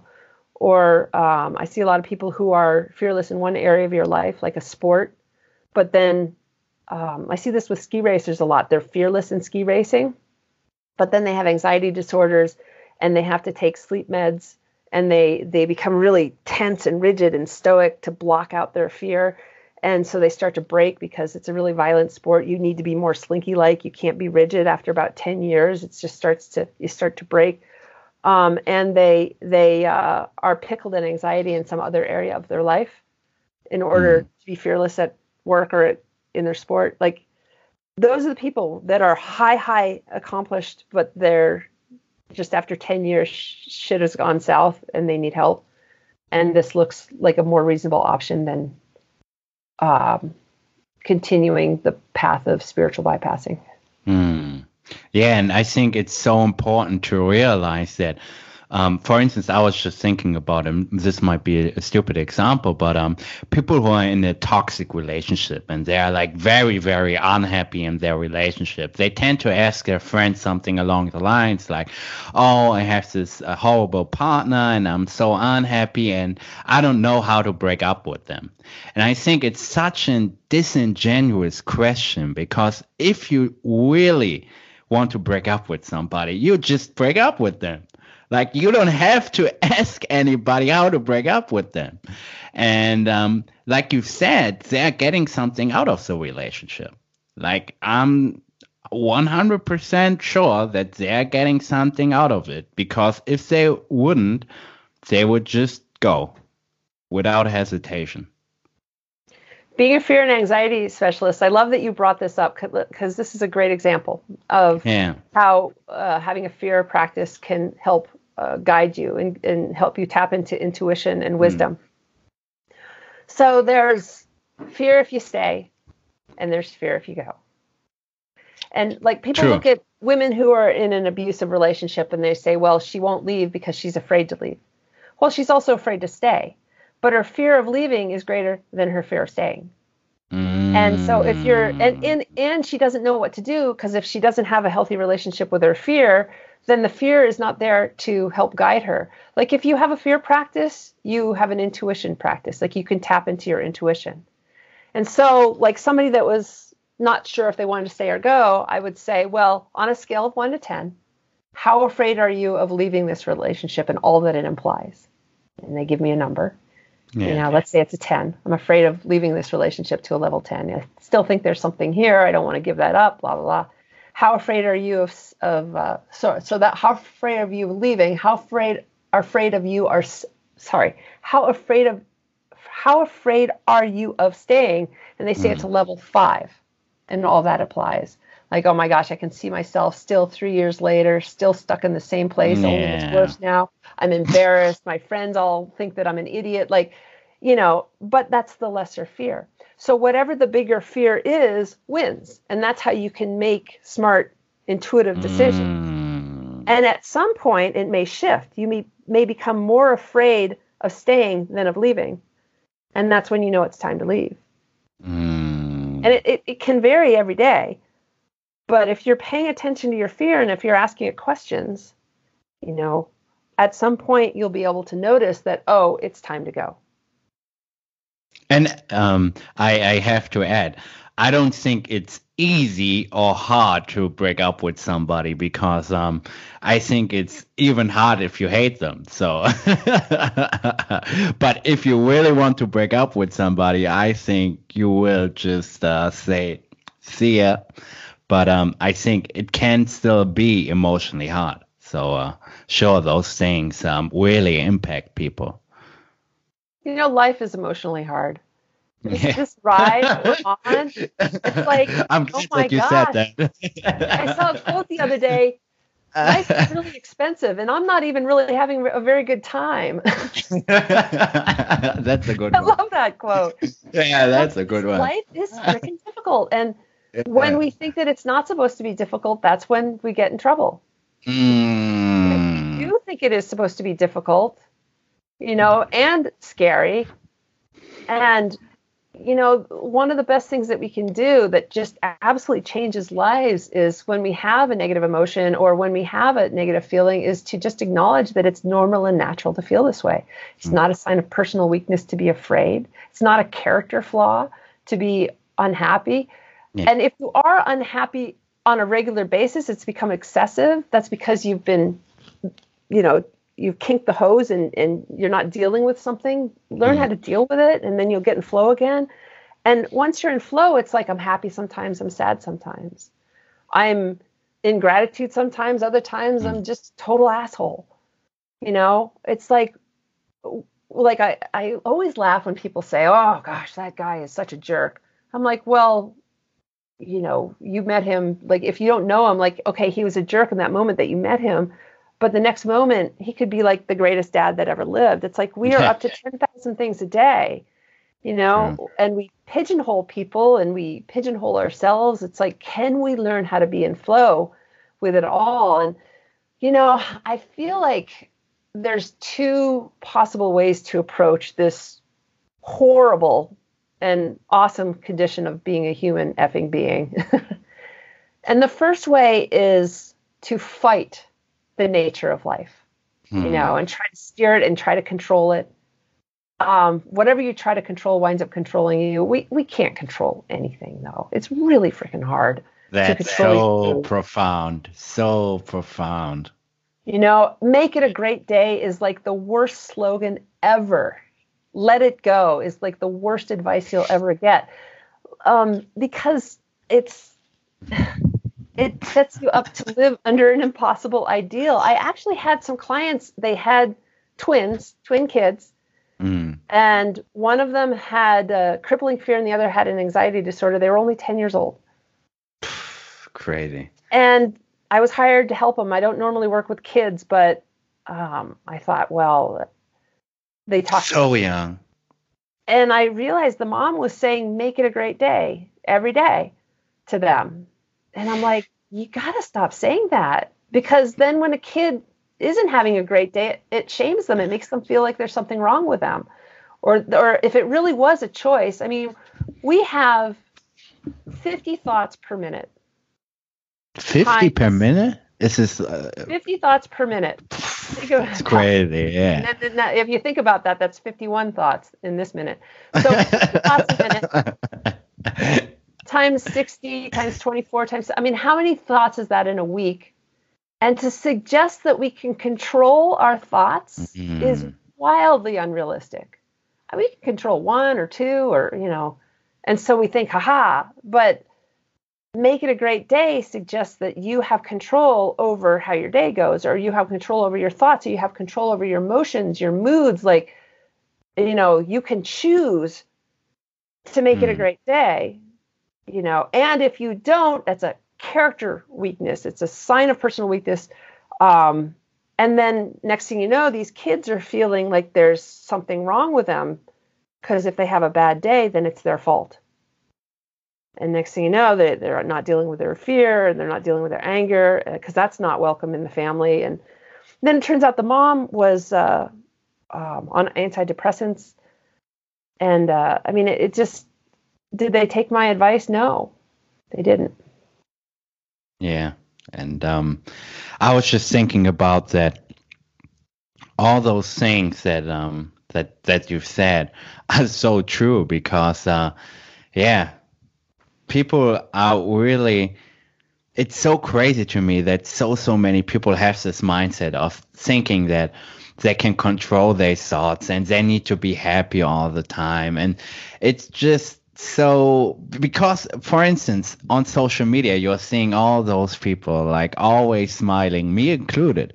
But um and everyone is portraying the certain image on social media but it isn't real for instance, I was just thinking about that um, through the podcast. I've known, get to know like very, very famous people, and one of them is uh, Kane Zumabad, and he's like a fitness influencer and uh, thousands of followers, and um, he's suffering from depression, anxiety, suicidal thoughts, and all that. And if you don't know him, you would never, never, never think that he is suffering from all those things. He's really open about it on social media, but he's looking like a Greek god, has this perfect physique, and but but he's like really suffering from depression and all those things. And i know very wealthy people and very very successful people and they are also suffering from depression and all those different things. And i think it's just a big misconception that a lot of people have that all those people that are smiling on social media and ha- have a lot of money and have a lot of friends and they are living the perfect lives that they are all happy all the time. Like I'm always smiling on social media, but I'm not happy all the time. I can say that. So. well, yeah. Bef- uh, tell him to call me. By the way, these are the problems that I help people solve. Totally out of the box. Uh, what I teach. Um, and before we slip down the rabbit hole of, I'm glad that we're, we're including ourselves in this, and I'll, yeah. I'll, raise my hand too. And like I, I, I went on the I went on the Megyn Kelly show before it was canceled, and mm. um, and I I posted on social media four different dresses and had people vote on which dress uh, I should wear, and I was having the worst day. And I had my husband take the pictures. And if you go to my website, not my website, my on Facebook, um, I'm in the photos with the four photo with the four photos of me in the dress, and I'm like, you know, looking morose. I mean, I look miserable. And I, to this day, I look at those photos and I'm like, oh God, I can't believe. Yeah. But but we are still putting the stuff out there. Yeah. yeah. It's because of what I teach. I'm like, I'm not willing to put a smile on my face unless I'm really feeling it. But mm. it's embarrassing, you know and, and thank God nobody commented on how miserable I looked. But anyway, I just so okay. And I also don't want to go down the rabbit hole of like talking about them and so suggesting that we're any different. Like I, I mm. actually do smile when I'm not feeling it. Um, and Me I too. Me too. I'm yeah. great when I'm not. You mm. know. Um, and so back to what I was saying. There's two possible let's let's call let's go big. You want to go big? Yeah Hardy? sure. Let's go really big. Instead of two possible ways to live your life let's go two ways to find meaning and purpose in your life or or basically the meaning of life. Two possible meanings in life right? The first is where we try to come and gain control um, and conquer mm. negativity and find happiness and peace and love and joy and nurture these children and and you know very noble efforts warrior like people that are having these love and joy and gratitude practices like mm. bravo like that is important difficult great work, intention right very intentional mindfulness all of that like you know that's one meaning of life like my meaning yeah. of life is to find a way to be happy to overcome this cancer, to overcome my shitty childhood, to like there is meaning and purpose in that. Mm. And mm-hmm. that's a noble life. Totally agreed. yeah. What I teach and what I propose, which I have found to be a lot easier and more effective, mm. is where you just devote your life and find a meaning and purpose in merging with your life. You know, becoming intimate with all your many moods, becoming intimate with your fear and your anger and your despair, um, having a healthy, flowing relationship with the good and the bad. Like I keep saying, I'm happy some, sometimes, I'm sad sometimes. Like, can you actually find the beauty in your sadness? You know, sadness is actually here to break open our hearts for love and compassion for ourselves and other people. Can you merge with your anger so that the anger mm. helps you right a wrong um, and helps you find the confidence to take on some system that doesn't seem quite right. Like without anger, we'd still have slavery. You know, without anger, I don't think we'd have a chance of turning around climate change. You know, a lot of these kids that are giving these speeches, like at the UN and stuff, they're angry. You know, that's an important mm. for change. So can you look at all these 5,000 children and merge with them and and find the beauty in them too and what they're here to offer you? And so that's the second so way to find meaning and purpose in your life. You know the absolute either controlling resisting you know put priority on these or the opposite which is see the wisdom that all that life has to offer and find a way to have a practice so that you can merge with it all. Mm. And I'm so glad that you are talking about all those things because I think nowadays uh, in society, the loudspeaker of, um, yeah, everything is great and you need to love everybody and it's all all everything is so so positive and nobody is talking about all those negative emotions and i think it's really important like you said that people um, don't try to get rid of them and don't try to control them and all those different things so and people are saying our true nature is love that's that's partially true our true nature is also fear Mm. You know, our true and and that's kind of I can vouch for that. yeah, that's kind of beautiful. Like we're here and and taking this back into my sports career and taking this back into like high performance and all of that. You know, I mentioned that fear is here to help you bring your A game to everything you do, but here's what I also did regarding fear during my ski career. Now, mm. I chose a sport that was very dangerous.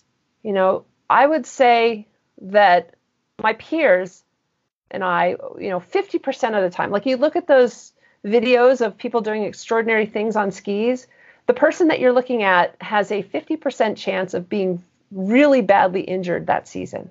50%? It's so Probably. high. I mean, I don't know the statistics, but I lived the, that life for 15 years. Yes, it's that bad. But these athletes hide their injuries from their sponsors, from, you know, I kept my mouth shut with all my injuries. And and these are really bad injuries, and people are getting paralyzed, and um, and there's a lot of deaths in big mountain extreme skiing. Uh, I personally, I mean, I during my ski career, I dated five men that are now dead from skiing, and I didn't date that five. Yeah, I've seen t- a couple people die. I've seen people get crippled for life and never ski again. I mean, I didn't seen know that this dozens. Of, I've had I had 16 near death experiences. Like big mountain extreme skiing is one of the more dangerous sports. I think it's second only to uh, 8,000 meter peak climbing in the Himalayas in terms of deaths per participant. And this is professional big mountain mm. extreme skiing, and probably second only to freestyle motocross in terms of injuries. It is, I, in my opinion, the most dangerous sport there is in terms of deaths and injuries. Um, the reason why I did it, besides mm. the insecurities and demons that I talked about, is because they're really scary. Like you look at these athletes doing these super dangerous things that are really intense, they're not fearless.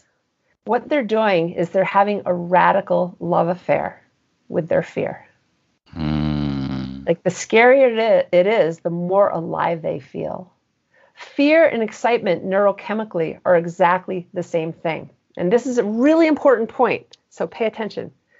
That awful feeling we associate with fear actually isn't fear. That awful feeling is our resistance to the fear. It's the feeling of, I don't want to feel this. Like mm. I saw a girl mm. walking up a ladder to go on a trapeze, right?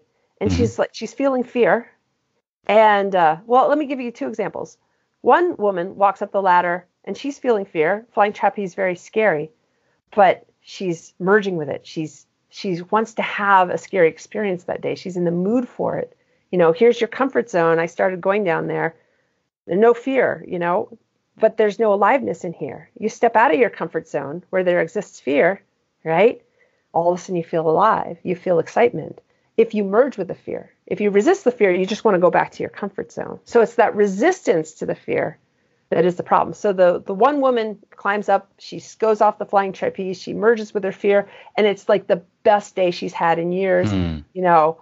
And and it was so fun. You know, why is it fun? Because of the fear.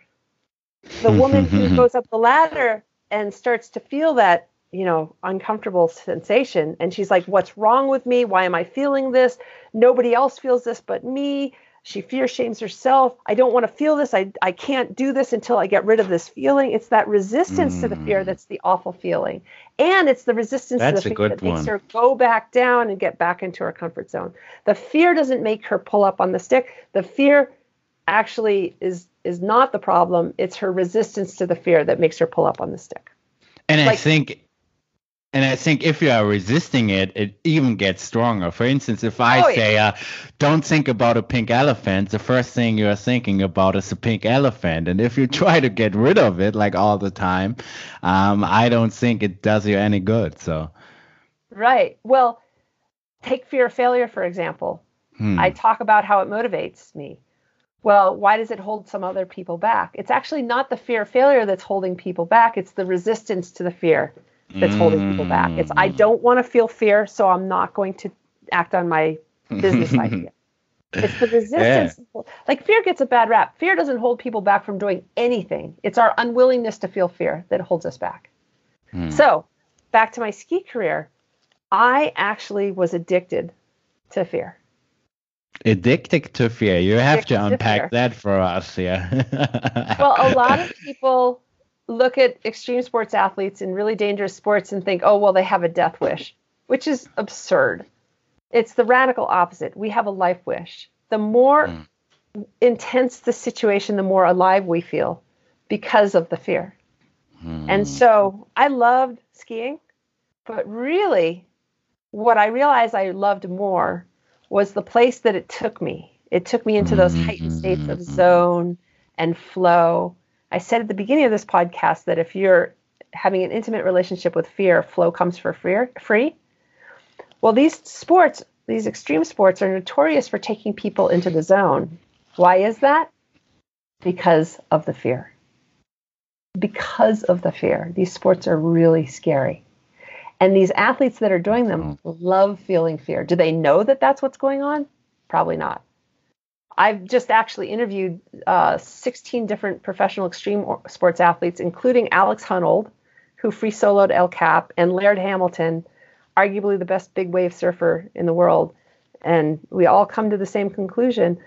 We are having an intimate relationship with our fear and it's taking us into those heightened states of flow and zone.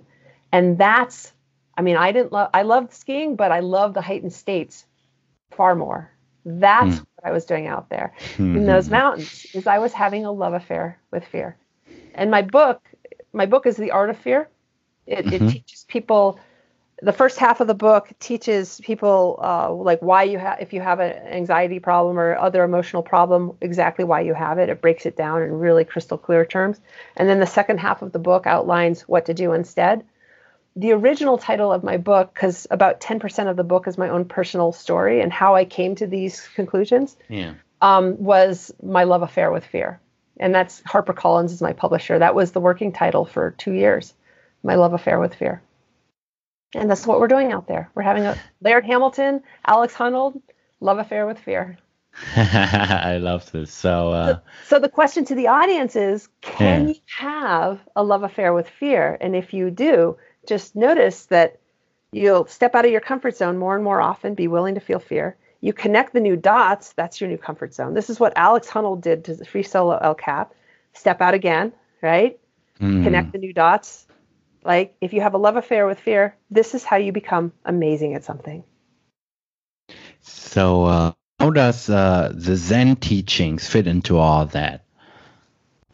Because, um, yeah, you said you studied Zen for 15 years. So, uh, yeah. yeah very very intently as a matter of fact so um how it fit into all this is uh, quickly at the end of my ski career i was burnt out and started having more and more injuries because i became like that really rigid stoic person because i had that paradox going on where i both resisted fear and and loved it at the same time.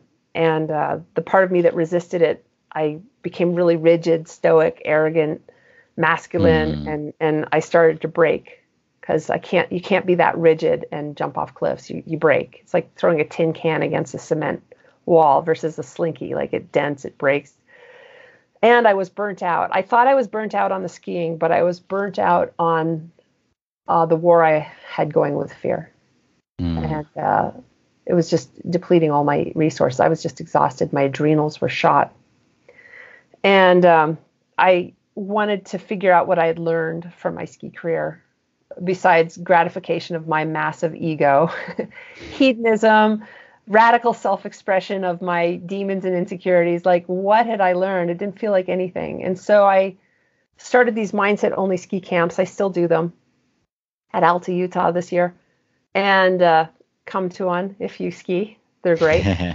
and uh, it's mindset only, and I, I t- take people on a process of getting them into flow by choice rather than by chance. So I I started these camps because they were the camp I wanted to attend. I wanted to figure out what I had learned in 15 years as a professional athlete. And 12 years of that, I was the best in the world, which is a really, really long time to be the best in the world at something. And, um, you know, to not have learned anything from that was bizarre. And uh, so then I started studying a Zen approach to life. And quickly I learned what the problems I was having. Had. How did you study it? Uh, I, my teacher was Genpo Roshi, and uh, he used a form of voice dialogue, which is what I use with my clients. I facilitate them. Like I, what I'm doing with you right now, I don't do with mm. clients. I don't lecture. Um, I facilitate people into having a conversation with their children in the basement. You know, mm. just see what kind of relationship is there that's underneath uh, the surface, like that you're not aware of without a good facilitator. So I help I help people access their own uh, advice. I don't give mm-hmm. it. I help people tap into whatever stuck place may be under underneath their relative reality, get them unstuck from that place, and then take them into heightened states of flow and zone um, by choice rather than by chance. Mm. So anyway, um, so I started studying with Genpo Roshi, and he is a exceptional teacher and I wasn't so much interested in zazen, like meditation. I wasn't interested in like the robes and the bowing. I was just mm. interested in Americanizing the Zen and, and making it practical. Like, how can we take these thousands of years old philosophy of, you know, in my version, being in flow with your 10,000 voices and being one with it all and have it uh, be useful to help people who are struggling with emotional issues and those mm-hmm. emotional issues and people who are struggling with performance um, get unstuck from whatever place they're in and, and break free from that stuck place and, and start to perform better um, so very quickly i started working with clients and so as i continued to study and so all these concepts that I've come up with, bottom line, are from at this point 33 years of real world practical experience. I didn't learn about this stuff in college. I'm not repeating information that I've heard from other people, um, you know, to help people with their anxiety or other emotional issues, etc. Um, this is all just stuff that I've put together on my own from my experience as an athlete, from studying Zen, and then from working with about 10,000 clients now, just to uh, explore what exactly helps people and what doesn't. That's landed me here on your podcast. That's my story. And um, what were the sayings that most impacted you from the Zen teachings?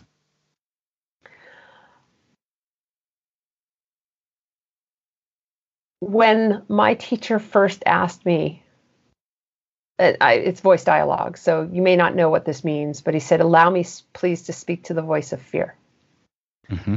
which is what I facilitate with my clients. And I shifted and shifted. And again, I don't expect you to understand what this means, but it was the most important question of my life because I shifted and shifted and I couldn't find my fear. I didn't think I had any fear. I was called fearless by the media. I believed my hype.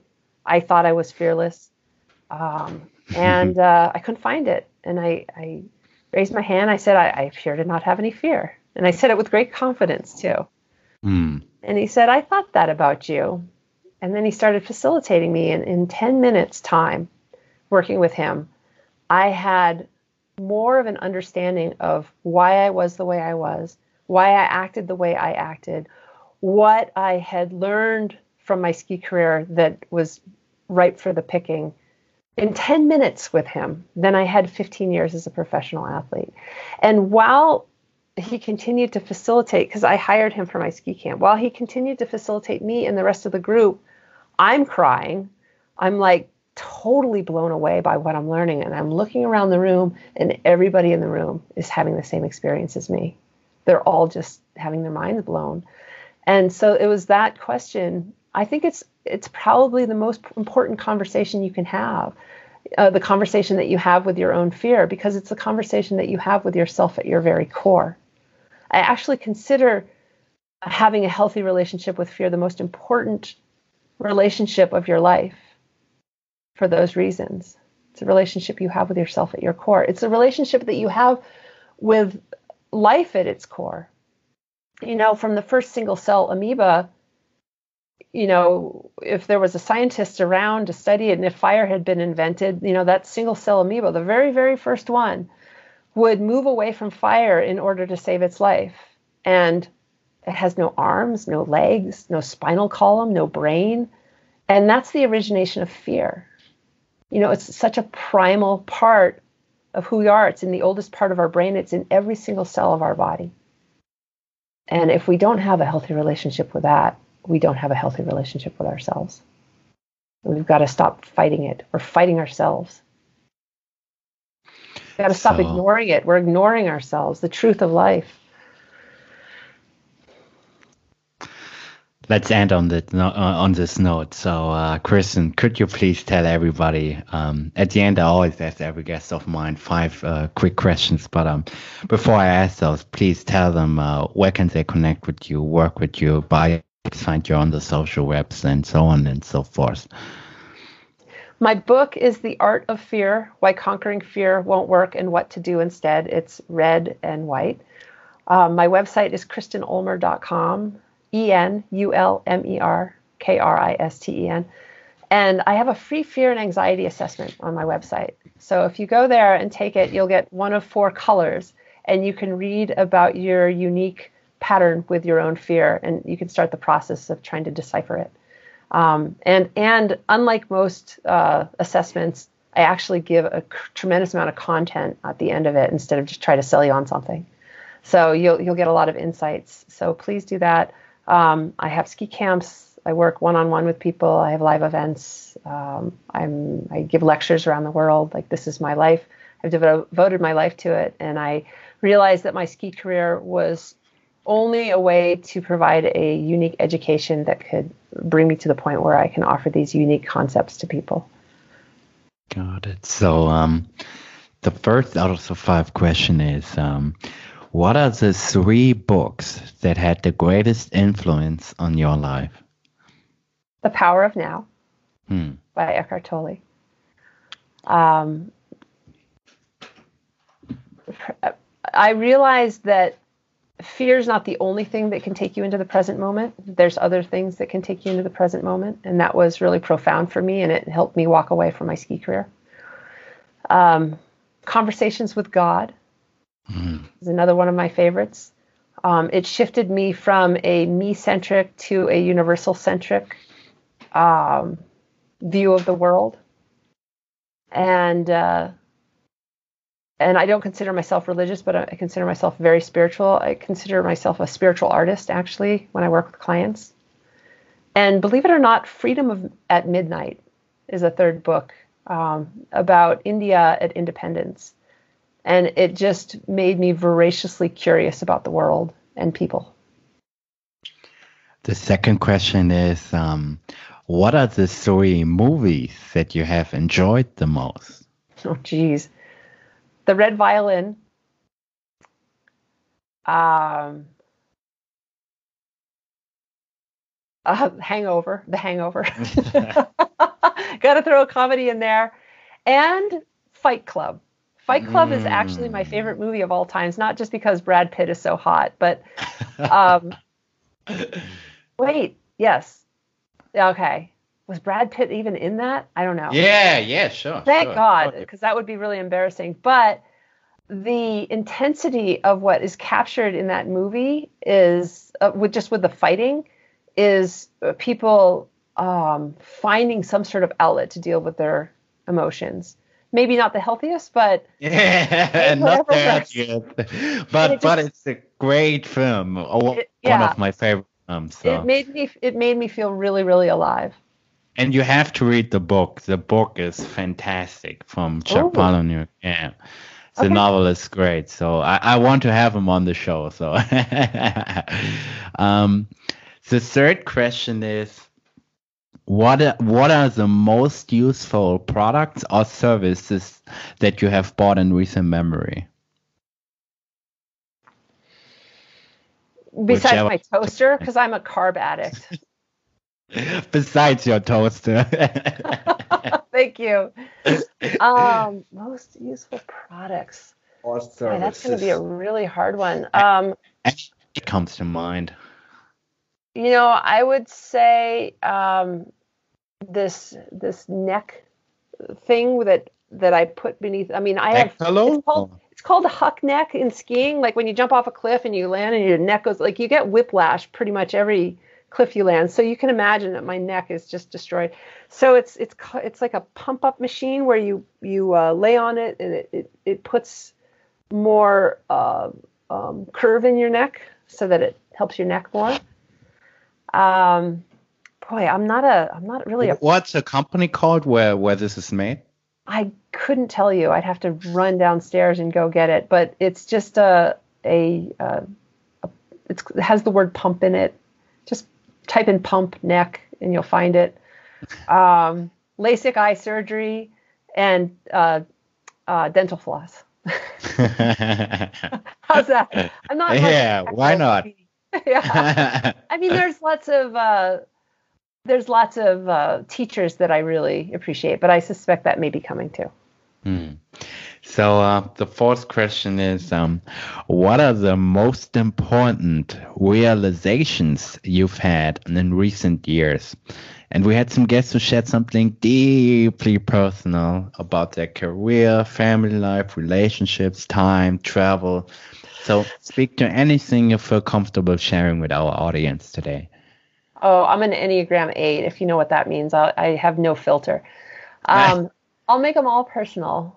Okay. Um, my realization is my realization this morning is that if I want to have a healthy marriage, I have to learn how to, and people are going to hate me for this, but uh, submit to my husband as being the boss. Like my image of what it means to be a powerful woman has to change to include more of a role of just being a support system to a powerful man.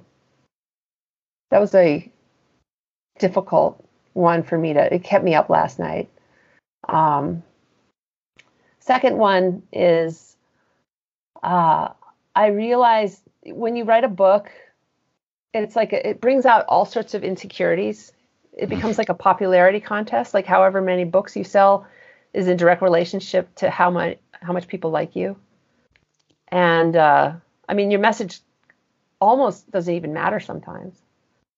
And um, it it brought up a lot of childhood insecurities for me of you know not having a lot of friends when I was a kid. Like I really didn't have any friends until I was 12 years old. I was very lonely and my my parents were absentee parents and and so that really drove me uh, to block out my fear first of all but it drove me in my athletic career but you know if you're still using the same motivations in your 40s and moving into your 50s that you had when you were a kid or in your 20s then something's gone really wrong and having my book come out made me realize that um, i'm still motivated by the same goddamn thing, which is trying to get people to like me. And it's it's really I know that we're all like that. We're all human. We all want to not be rejected and actually have people like us and want to buy our book, but it it really is painful, you know, and and hard and so I'm just really trying to come to terms with how big a part of my life has been about trying not to be rejected and trying to have people like me um, and and maybe hoping that that motivation will run its course and something will replace it with a little bit of intention on my part. It served me well so far, but I don't think moving forward it's serving me anymore. Um, third one that uh, I was just going to say something about my mom, who's going to die soon. Uh, I have a real belief that it is our responsibility to take care of our parents